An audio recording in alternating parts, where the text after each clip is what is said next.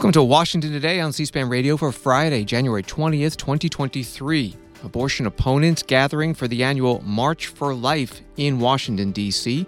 to talk about their movement's agenda, as this is the first march since the Supreme Court reversed the Roe v. Wade decision that had legalized abortion. We'll hear from some of the rally speakers and talk with a roll call healthcare reporter. Senator Tim Kaine of Virginia announcing he will run for re-election in 2024. It was a closely watched decision since Senator Kaine is a Democrat and the last statewide Virginia races were won by Republicans. President Joe Biden marking his two year anniversary as president, telling a roomful of U.S. city mayors at the White House, with your help, we've gotten a lot done. The International Monetary Fund managing director speaking to the World Economic Forum saying the global economic situation is less bad than we feared a couple of months ago, but that does not mean good. And no decision yet from Germany on supplying Ukraine with its modern battle tanks in the war with Russia. We'll hear from the U.S. Defense Secretary Lloyd Austin, who's meeting in Germany with other defense ministers of all the countries supporting Ukraine.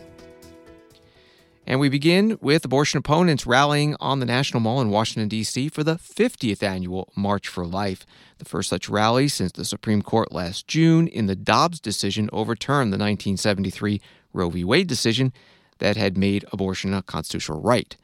Annual March for Life has taken place to mark the Roe v. Wade decision. Jeanne Mancini, March for Life Education and Defense Fund president, opening today's march by explaining why, with Roe v. Wade no longer the law of the land, the marches will continue. 2023 March for Life theme is Next Steps, marching into a post Roe America. Leading up to today, we were asked frequently, Will we still march? Let me ask you all, what do you think about that question? Should we still march? I'm sorry, I didn't hear some of you in the back. Let me ask you again. Should we still march? Friends, over the course of the past 50 years, the March for Life has become the largest human rights demonstration worldwide. And while the march began as a response to Roe, we don't end as a response to Roe being overturned. Why? Because we're not yet done. Let me say that again. We are not yet done. While this while this year marks our most significant victory, the human rights abuse of abortion is far from over. Sadly, this year alone in the United States, there will be well over 700,000 abortions. And we know that in every abortion, one life is taken and at least one life is wounded. And so we will continue to march. We will continue to march until the human rights abuse of abortion is a thing of the past. We will march until abortion is unthinkable. Jeanne Mancini, March for Life Education and Defense Fund president at today's rally on the National Mall in Washington, D.C. Several members of Congress also there, including the House Majority Leader Steve Scalise, Republican from Louisiana, who talked about what he sees as the federal role in regulating abortion now that the Supreme Court has done away with the constitutional right. This has been a battle for decades in the United States. And the left will have you believe that all young people are just here to support the abortion industry. You are showing us and giving us hope that the young people of America support life, defend life, are here to march for life. Because, because when you're in a battle, it's important to keep your focus on what the mission is but every step of the way, it's also critical that we celebrate victories along the way. And boy, did we get a huge victory just a few months ago when Roe was overturned. But as you all know, that's only the end of the first phase of this battle. The next phase now begins, and that's what this year's march is all about. The next steps in a post Roe era. And we in Congress, and how about my colleagues here? Chris Smith, all my colleagues behind me, who defend life. Just think about this. Just a few months ago, when Nancy Pelosi was Speaker of the House, I'm not sure if she accepted the invitation to come speak. We brought a bill, what's Ann Wagner's bill called the Born Alive Act, a bill that says if a baby is born alive outside the womb, you cannot murder that baby and call it abortion. Do you know? And why do you march? Why do you get involved in elections? Why do you support people who are pro life? 80 different times, 80 different times, Nancy Pelosi blocked that bill from coming to the floor. The story actually gets better. In just eight days of a Republican majority, we brought up that bill and passed it through the House of Representatives. That's what difference elections make. It's why you get involved. Congressman Steve Scalise, Republican from Louisiana, the House Majority Leader. Sandhya Raman, healthcare reporter with Roll Call, has been covering today's March for Life and what the abortion debate might look like in a post Roe v. Wade world. She joins us now by phone. Thank you so much. You were at the, the march today. What was the feeling there, perhaps compared to previous marches?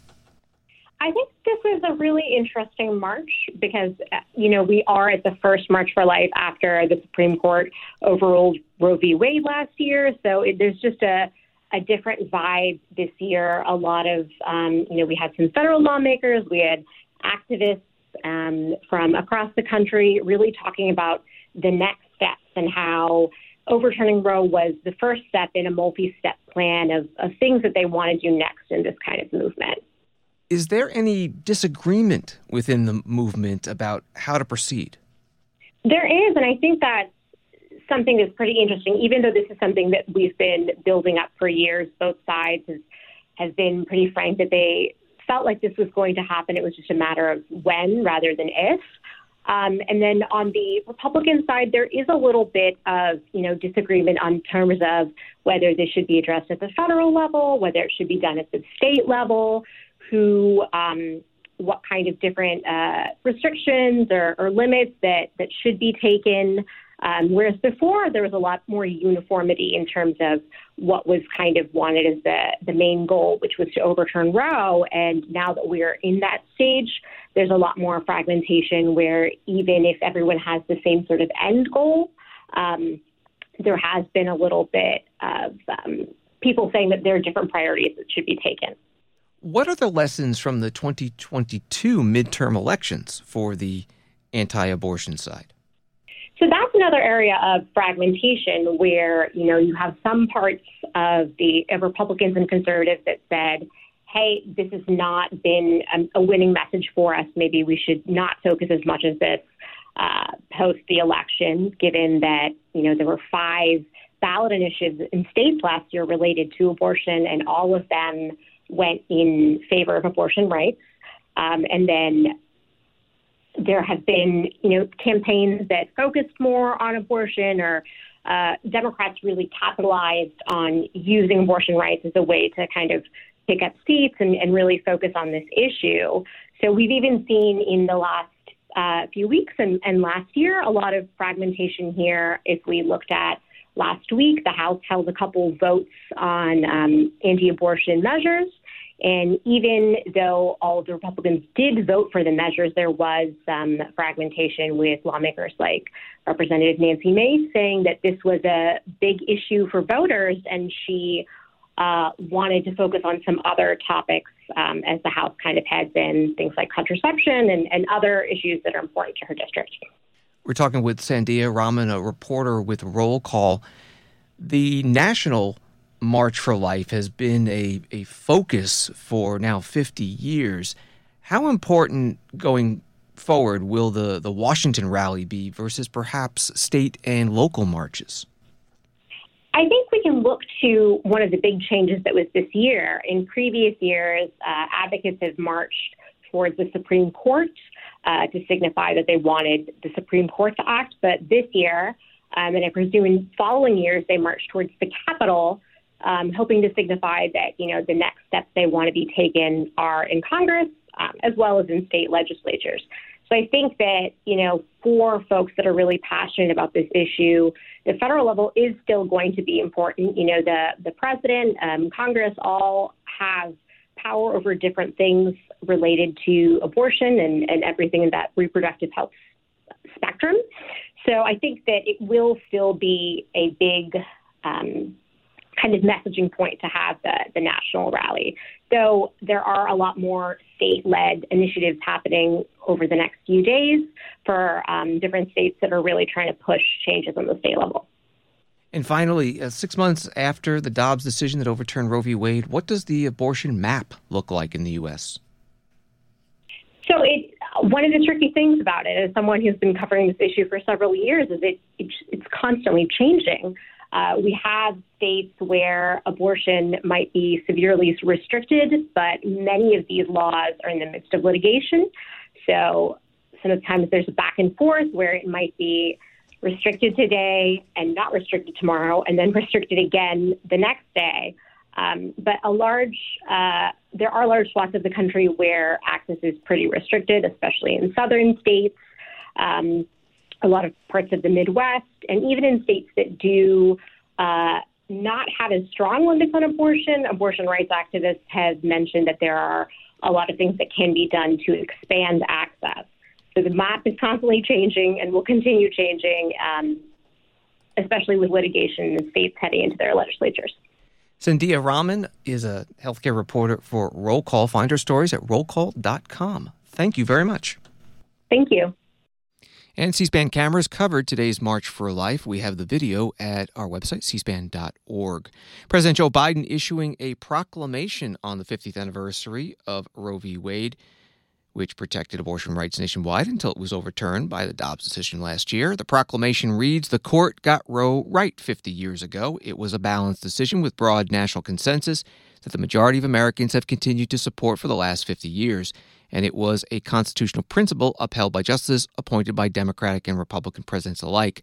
I continue to call on the Congress to pass legislation to make those protections the law of the land once and for all.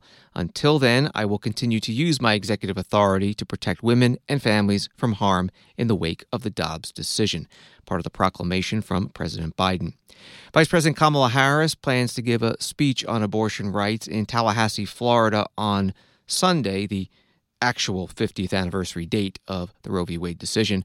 More on this from today's White House briefing with the press secretary, Karine Jean Pierre Can you talk a little bit about what, what message the White House is trying to send on Sunday by having the Vice President uh, deliver a speech on abortion rights in the state of Florida, and specifically in the state capital of Tallahassee. So, as you know, the, Florida is a is an important state as we're talking about fighting for women's health care uh, for a few reasons, and let me just run through them. Florida has an abortion ban, which is uh, which is on the books, so that's number one. In the thir- it is the third largest uh, state in the country, as you all know, and is surrounded by several states, several states around uh, its border with even more restrictive abortion laws and those, uh, excuse me, bans which are in place as well.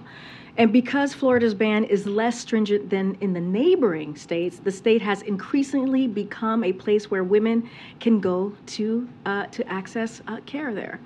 Uh, yet, right now, the state is considering an even more extreme ban on the books, which would be devastating not just for uh, Florida women, but if you think about, again, the southern region, if you think about the states uh, that Florida borders. And so it is important in this moment that we are currently in. And also, uh, it was the first state that the vice president visit, visited after the devastating situation uh, that we that we received uh, just you know a couple months ago. and so again, you know, this is uh, this is something that uh, after the Dobbs decision, so we felt, she felt, uh, it would be a good state uh, for the 50th anniversary, which would have been the 50th anniversary of Roe v. Wade. White House Press Secretary Karine Jean Pierre with reporters in the White House briefing room. Senator Tim Kaine, Democrat from Virginia, making an announcement today that he's going to run for reelection in 2024. Associated Press writing that this comes after Senator Kaine raised speculation about an impending retirement when he told the Richmond Times Dispatch earlier this month that he had not yet decided whether to seek a third term. And also from this article, his plans to run will likely ease Democratic worries about holding onto the seat in a state now led by Republican Governor Glenn Youngkin. Senator Kaine spoke to reporters in Richmond, Virginia. I have been really grappling with what to do uh, with respect to my time in the Senate, and I'm very happy to announce that I'm going to run for a third term in the Senate. Um, I, I it's a it's an unusual decision, and as Ann and I worked through it really mostly since the midterms, she pointed out one of the reasons it's hard is it's an eight-year decision. Most of the decisions you make in your life, they're not eight-year decisions. They're like for next year or for next week. I make decisions about tomorrow sometimes, but a Senate term is two years of campaigning and then six years of serving, and uh, you got to really approach it carefully. Here's why, in conversations with friends and especially with Ann and my family, I've decided to run for a third term. I'm a servant. I love Virginia. I'm proud of what I've done. I got a whole lot more I want to do. Senator Tim Kaine at a news conference in Richmond, Virginia. He was also the 2016 Democratic vice presidential nominee, running with the presidential candidate Hillary Clinton. Washington Post reports Senator Kaine will be seeking reelection under a decidedly different environment than his last race, when a Democrat was in the executive mansion and his opponent, Corey Stewart, turned off moderate Virginians with hard right positions and staunch support for Confederate statues. Senator Kaine won by 16 points. He won by six in 2012 against former Virginia Governor and Senator George Allen. That reporting from Washington Post. Today, President Biden welcoming city mayors from across the United States, both Democrats and Republicans. They're in Washington for the U.S. Conference of Mayors winter meeting. Today is also the second anniversary of President Biden taking office. After he gave a speech touting what he sees as the accomplishments of his administration the past couple of years, he took a few questions from the mayors. We'll start with uh, Mayor Tishaura Jones from St. Louis, Missouri. Good afternoon, Mr. President. Mayor, how are you? Great, great. Thanks to the bipartisan infrastructure law and the CHIPS and Science Act, we're seeing jobs return to our cities and we're preparing our citizens for the many opportunities to come. What can we as mayors do to help you further your agenda of shoring up our national security and bring more high quality jobs to America's cities? I think two things. One, be realistic and don't confuse the national debt with, with debt reduction on a yearly basis. The debt we're paying on, and we're going to have a little discussion about that with the, with the uh, new majority leader of the House, has accumulated over 200 years. Over 200 years. Not a joke. That's how long, that's what, that's what the national debt is. It's over, you know, $31 trillion but it's over 200 years. And one quarter of that debt, one quarter of that debt was accumulated in the four years of my predecessor. One quarter of it. So, what we've actually done, Mayor, we've actually cut the deficit on a yearly basis. In the first year, because of what you, not, I'm not being solicited because you all did, $350 billion. And last year, this year, we cut that deficit on a yearly basis by over a trillion dollars. So it's over a trillion, roughly $400 billion we've cut the deficit. The yearly deficit, year to year. We got to focus on making sure we do not accumulate more debt on the historic 200 years and gradually continue to reduce it.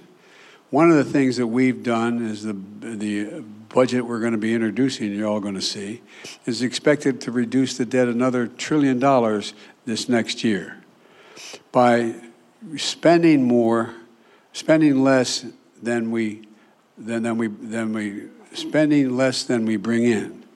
Now, the big debate, I'll be honest with you, and I'm going to talk about in the State of the Union, is a fundamental disagreement on what we should do to cut. What, what do we cut? Well, it's not just cutting, what do you raise? What taxes do people pay? How do they pay their taxes? And do they pay it fairly? And so, one of the things that's going to be a big issue in dealing with the national debt that could, if we don't meet our national debt and renege on the first time, we have a calamity that exceeds anything that's ever happened financially in the United States. And so, one of the things that we're going to do is it's going to get down to a decision of whether do we, in fact, make sure that folks. Uh, do we cut Social Security to raise taxes on trillionaires? I mean, billionaires. There's 745 or 50 billionaires in America. Average tax rate they pay is 2%. I think you should be able to be a billionaire, but I think you should pay a little more than 2%. President Biden at the White House, part of his meeting today with mayors from around the country in Washington for their winter meeting, the U.S. Conference of Mayors. Wall Street today, the Dow up 330, Nasdaq up 288, S&P up 73.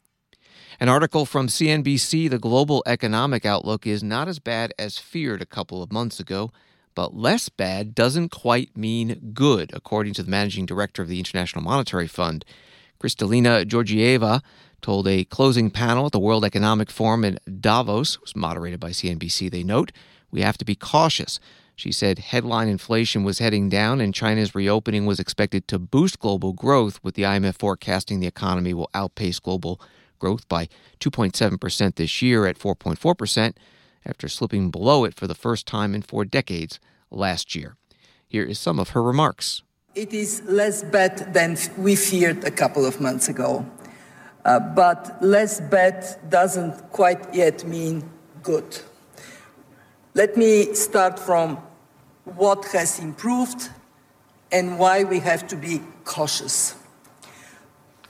What has improved is inflation seems to have started leading in the right direction, in other words, down. Headline inflation uh, in particular. What has improved is the prospect for China to boost growth. Let's remember last year, 22, China registered for a first time in 40 years lower growth rate than the global average. Never happened in four decades. Now, with the reopening of China, we expect growth this year to again exceed global average. We project 2.7% for the world. This may be uh, corrected uh, somewhat in a couple of days. For China, we project 4.4%. Mm. And what, also what has changed uh, in the uh, positive is that we have seen demonstrably strength of labor markets translating into consumers spending and keeping the economy up. Why we should be cautious? Well, first, uh, 2.7, if this is the growth we achieve, by far is not fabulous. This is the third lowest growth rate uh, in the last uh, uh decades uh, after the um, global financial crisis and COVID. It's not great. Second, we don't know quite yet how inflation would march downwards. What if the good news of China growing faster translates into oil and gas prices jumping up, putting pressure on inflation? And three, the horrible war in Ukraine is a risk for primarily the people of Ukraine, but it is also a tremendous risk for confidence, especially in Europe. So, conclusion be uh, careful not to get on the other side of the spectrum from being too pessimistic to being too optimistic. Stay in the middle of realism that seems to serve the world well. Kristalina Georgieva, managing director of the IMF, the International Monetary Fund, at the World Economic Forum in Davos, Switzerland today. She called on forum attendees to fight what she called global economic fragmentation. She says that supply chains that are diversified and strengthened collaboratively and rationally, as she says, may cost the global GDP 0.2%. But if the world acts like, quote, an elephant in a china shop and we trash the trade that has been an engine for growth for so many decades, she says the cost could be up to 7% of GDP, $7 trillion. Washington Today continues in a moment. Welcome back to Washington Today, available as a podcast wherever you get your podcasts and on the C SPAN Now mobile app. ABC News headline President Biden breaks silence on his handling of classified documents. The accompanying article says the president answered a question Thursday from a reporter despite repeated questions to him all week on the topic. Of course, this concerns the classified documents found at his home in Delaware and a former office in Washington, D.C. That matter now under investigation by a Justice Department special counsel. The question to the president Thursday in California was whether he regrets not telling the American people about some of the documents being discovered, as they were discovered before the November midterm elections. As we found, uh, we found a handful of documents were failed, uh, were filed in the wrong place. We immediately turned them over to the archives of the Justice Department. We're fully cooperating, looking forward to getting this resolved quickly. I think you're going to find there's nothing there. I have no regrets. I'm following what the lawyers have told me they want me to do. It's exactly what we're doing. There's no there there. Thank you. President Biden Thursday in California. White House Press Secretary Karine Jean Pierre asked follow up questions today. What does the president mean when he said no regrets? Because he's also said he takes very seriously the handling of uh, classified documents. So I'm unclear what he means about no regrets. So I'm not going to uh, comment further from what the president has said uh, yesterday. I think he uh, he laid out his thoughts. He was asked about it. He laid out his thoughts of whatever question he was asked. I'm not going to get I'm not going to get into specifics or I'm not going to uh, go beyond what the president has said. But I will reiterate from here uh, that, uh, and basically what he said to, to, to all of you many times at this point, that he does indeed take classified information and seriously, he does indeed take classified documents seriously. I'm just not going to go beyond that. I would refer you to the White House counsel's office for any specifics on on um, on on the president's comments or what how the process is moving forward. Can you just shed light on, on was he referring to sort of the rollout of the information or about the timeline or I'm just unclear about what he's and, not regretting. And, and, and Kelly O, I totally understand the question. I totally understand why you may want clarity here, but I'm going to be prudent. I'm going to be consistent here. I'm not going to comment on um, on on the ongoing uh, process, the legal process from here. Uh, I will just let the president's words stand for itself. The White House Press Secretary Karine Jean Pierre with reporters in the White House briefing room. Congress is not in session this week, but many members of Congress go to the cable TV shows talking about the issues of the day. A new member, Wesley Hunt, Republican from Texas, was on Fox News Thursday.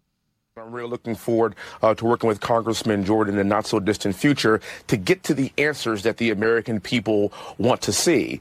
And what we've seen from Joe Biden over the course of the past few years is a derelict of duty and his handling, his handling of classified inf- information. But we didn't start this fire. The Democrats did. When they raided President Trump's home, and we all saw the images of the FBI sitting in front of his home, they are the ones that started this. But my dad used to always tell me, it's all good and fun till the rabbit got the gun. And now that we are in charge of judiciary, I can assure you that we're going to get to the answers that the American people want for the mishandling of the classified information that we have seen from President Joe Biden. When is that going to happen?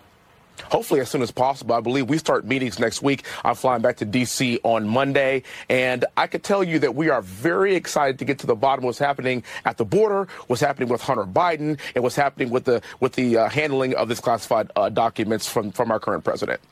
Congressman Wesley Hunt, Republican from Texas, on Fox News on Thursday. Washington Post has a story today. The Justice Department on Friday responded to the Republican led House Judiciary Committee's sweeping inquiry into the agency, marking the department's first correspondence with Congressman Jim Jordan, Republican from Ohio, in his new role as chair of the panel. The letter sent by the Assistant Attorney General for the Office of Legislative Affairs attempts to strike a cooperative posture in response to Congressman Jordan's January 17th request covering a range of topics. But the initial correspondence marks the first back and forth in what has historically devolved into a fraught tete a tete between Congress and the Justice Department. That reporting from The Washington Post. Now to Ukraine. This from AP. Defense leaders meeting at a U.S. airbase in Germany on Friday failed to resolve divisions over providing advanced battle tanks to Ukraine after more than five hours of discussions about sending more military aid to the embattled country in its war with Russia. The defense minister of Poland, which has pledged a company of 14 Leopard tanks on condition that other countries also supply them, said 15 countries that have the German made Leopards discussed the issue, but no decisions were made.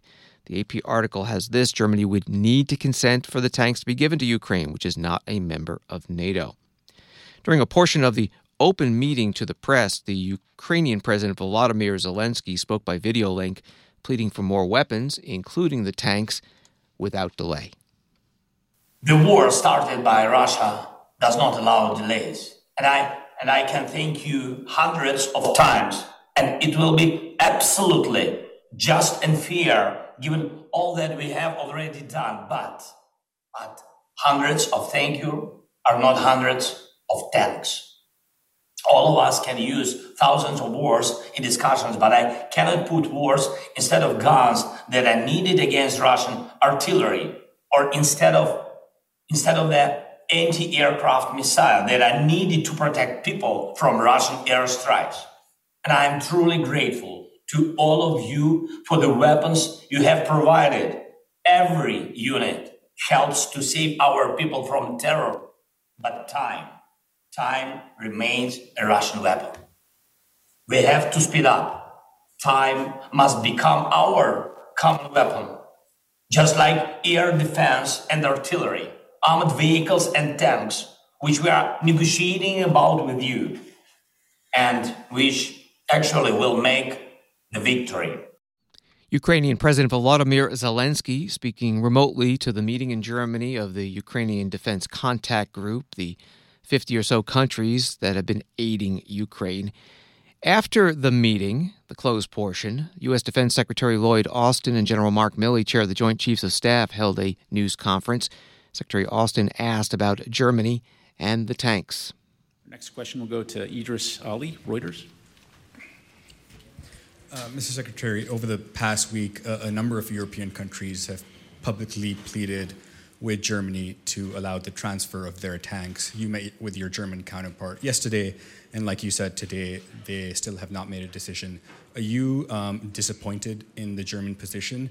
And how can Germany still be seen as a reliable ally given what is widely perceived as them dragging their feet on something so simple? Um, uh, thanks, Idris. Uh, first, let me say that uh, this isn't really about one single platform. Uh, and so, our, our, goal, and I think we've been fairly successful at doing this and bringing together capability, is to, is to provide the capability that Ukraine needs to be successful in, in the near term. And so you've heard us talk about uh, two battalions of uh, Bradley uh, infantry fighting vehicles, very capable platform. Um, three battalions or brigades worth of uh, Strykers. Uh, so you add that up, that's, that's two brigades of combat power that the U.S. is providing, along with enablers and other things. So you look at uh, Sweden providing a battalion of CV 90s, that's an armored personnel carrier. the Germans are providing Marders. Uh, the, uh, uh, the Poles are providing a battalion's worth of mechanized capability. you heard the chairman highlight four battalions of, of artillery, mechanized artillery that's being provided. So this is a this is a very very capable package, and they you know if if uh, if employed properly, uh, it will be, it will enable them to be successful. Now we're going to uh, ensure that we're doing everything necessary uh, to ensure that they have the ability to employ it properly. Uh, you heard us talk about training, additional training that we're going to do. This is something that we haven't been able to do in the past. So, you know, as we speak, you know, troops are being linked up with uh, Bradley infantry fighting vehicles, uh, and they'll train for weeks, uh, not only on just how to operate the vehicles, but also uh, on how to properly set conditions for maneuver and then maneuver. And then, you know, how to exploit uh, opportunities, how to breach obstacles. Uh, so I, I, think this will be a really, really uh, capable uh, package that we put together. And I, I really do believe that uh, it will enable the Ukrainians to be successful going forward. So this is not dependent upon uh, a single platform. this is, this is a combined arms effort that we brought together that I, I, I truly believe is going to provide them the best opportunity for success. Defense Secretary Lloyd Austin at a news conference at Ramstein Air Base in Germany. More from the Associated Press article on today's U- Ukraine Defense Contact Group meeting. The U.S. has resisted providing its own M1 Abrams tanks to Ukraine, citing extensive and complex maintenance and logistical challenges with the high tech vehicle. General Mark Milley, chair of the Joint Chiefs of Staff, also at this news conference in Germany, was asked whether now is the time to start negotiating a settlement between Ukraine and Russia, as General Milley has said in the past that all wars will end eventually with a negotiated settlement. Um, President Biden, uh, President Zelensky, and most of the leaders of Europe have said uh, that this war is likely to end uh, in a negotiation. And, and from a military standpoint, this is a very, very difficult fight. Uh, this fight uh, stretches uh, all the way from right now, so the front line goes from all the way from Kharkiv down to Kherson, and there's significant fighting ongoing, uh, and it's more or less a static front line right this minute, uh, with the exception of Bakhmut and Soledar, where there's significant uh, offensive action going on really from both sides. The distance that for the United States, that's about from uh, I guess Washington D.C. to Atlanta, uh, so that is a significant amount of territory, and in that territory uh, are still remaining a lot of Russian forces in Russian occupied Ukraine. So, from a military standpoint, I still maintain that for this year, it would be very, very difficult to militarily eject the Russian forces from all every inch of Ukrainian occupied or uh, Russian occupied Ukraine. Uh, that doesn't mean it can't happen. Doesn't mean it won't happen, but it'd be very, very difficult. I think what can happen is a is a, uh, continued uh, defense, uh, stabilizing the front. I think it's possible to, to clearly do that. And I think it's uh, depending on uh, the delivery and training of all of this equipment. I do think it's very, very possible to for the Ukrainians to run a significant uh, tactical or, or op- even operational level offensive operation to liberate as much Ukrainian territory as possible. And then we'll, then we'll see where it goes. But I do think at the end of the day, this war, like many wars in the past, will end at some sort of negotiating table and that'll be determined in terms of timing by the leaders of both countries, uh, both both uh, Russia and, and Ukraine. Uh, President Putin could end this war today. It, it's he started it. It's his war of choice, and he could end it today uh, because it's turning into an absolute catastrophe for Russia. Uh, massive amounts of casualties, lots of other damage uh, to the to the Russian military, etc. so he should and could end this war right now, right today. General Mark Milley chairs the Joint Chiefs of Staff, a joint news conference with the U.S. Defense Secretary Lloyd Austin in Germany today. A CNN article has this The U.S. Treasury Department will designate the Russian mercenary organization Wagner Group as a transnational criminal organization and will impose additional sanctions next week against the group and its support network across the world, the White House said on Friday. Along with the new sanctions, the U.S. has released newly declassified photos of Russian rail cars traveling from Russia to North Korea and back in November, And what the U.S. believes was the initial delivery of infantry rockets and missiles for use by the Wagner Group in Ukraine. That from CNN. John Kirby is the National Security Council coordinator for strategic communications. He was in the White House briefing room today. Today, we are announcing additional actions that we are taking to help Ukraine defend itself against Russian and Wagner forces. First, the Department of Treasury will be designating Wagner as a significant transnational criminal organization under Executive Order 13581 as amended. In coordination with this designation, we will also impose additional sanctions next week against Wagner and its support network across multiple continents. These actions recognize the transcontinental threat that Wagner poses, including through its ongoing pattern of serious criminal activity. With these actions, and there will be more to come, our message to any company that is considering providing support to Wagner is simply this Wagner is a criminal organization that is continuing wide, I'm sorry, committing widespread atrocities and human rights abuses. And we will work relentlessly to identify, disrupt, expose, and target those who are assisting Wagner. Second, as we have stated previously, the arms transfers from the DPRK are in direct violation of United Nations Security Council resolutions. So today, we shared information on these violations with the Security Council's DPRK Sanctions Committee panel of experts. We will continue to raise these violations at the Security Council alongside our allies and partners. And third, of course, and I think you saw Secretary Austin and Chairman Milley and, and Ramstein uh, today uh, at the eighth iteration of the Ukraine Defense Contact Group, we are continuing to provide Ukraine with the weapons and equipment that it needs to defend itself.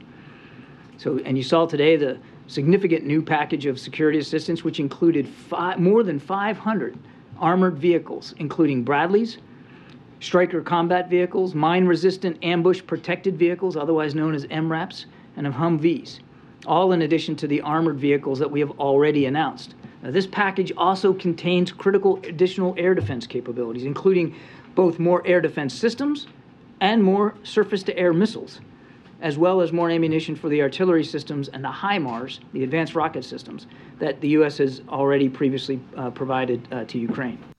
John Kirby is a spokesperson for the National Security Council today in the White House briefing room. On the Wagner Group, he said that U.S. intelligence estimates that the group has at least 50,000 personnel in Ukraine, most of them recruited from Russian prisons. And on the U.S. aid to Ukraine, that latest $2.5 billion package that he announced, it brings total U.S. security aid to Ukraine since the war began nearly a year ago to almost $27 billion.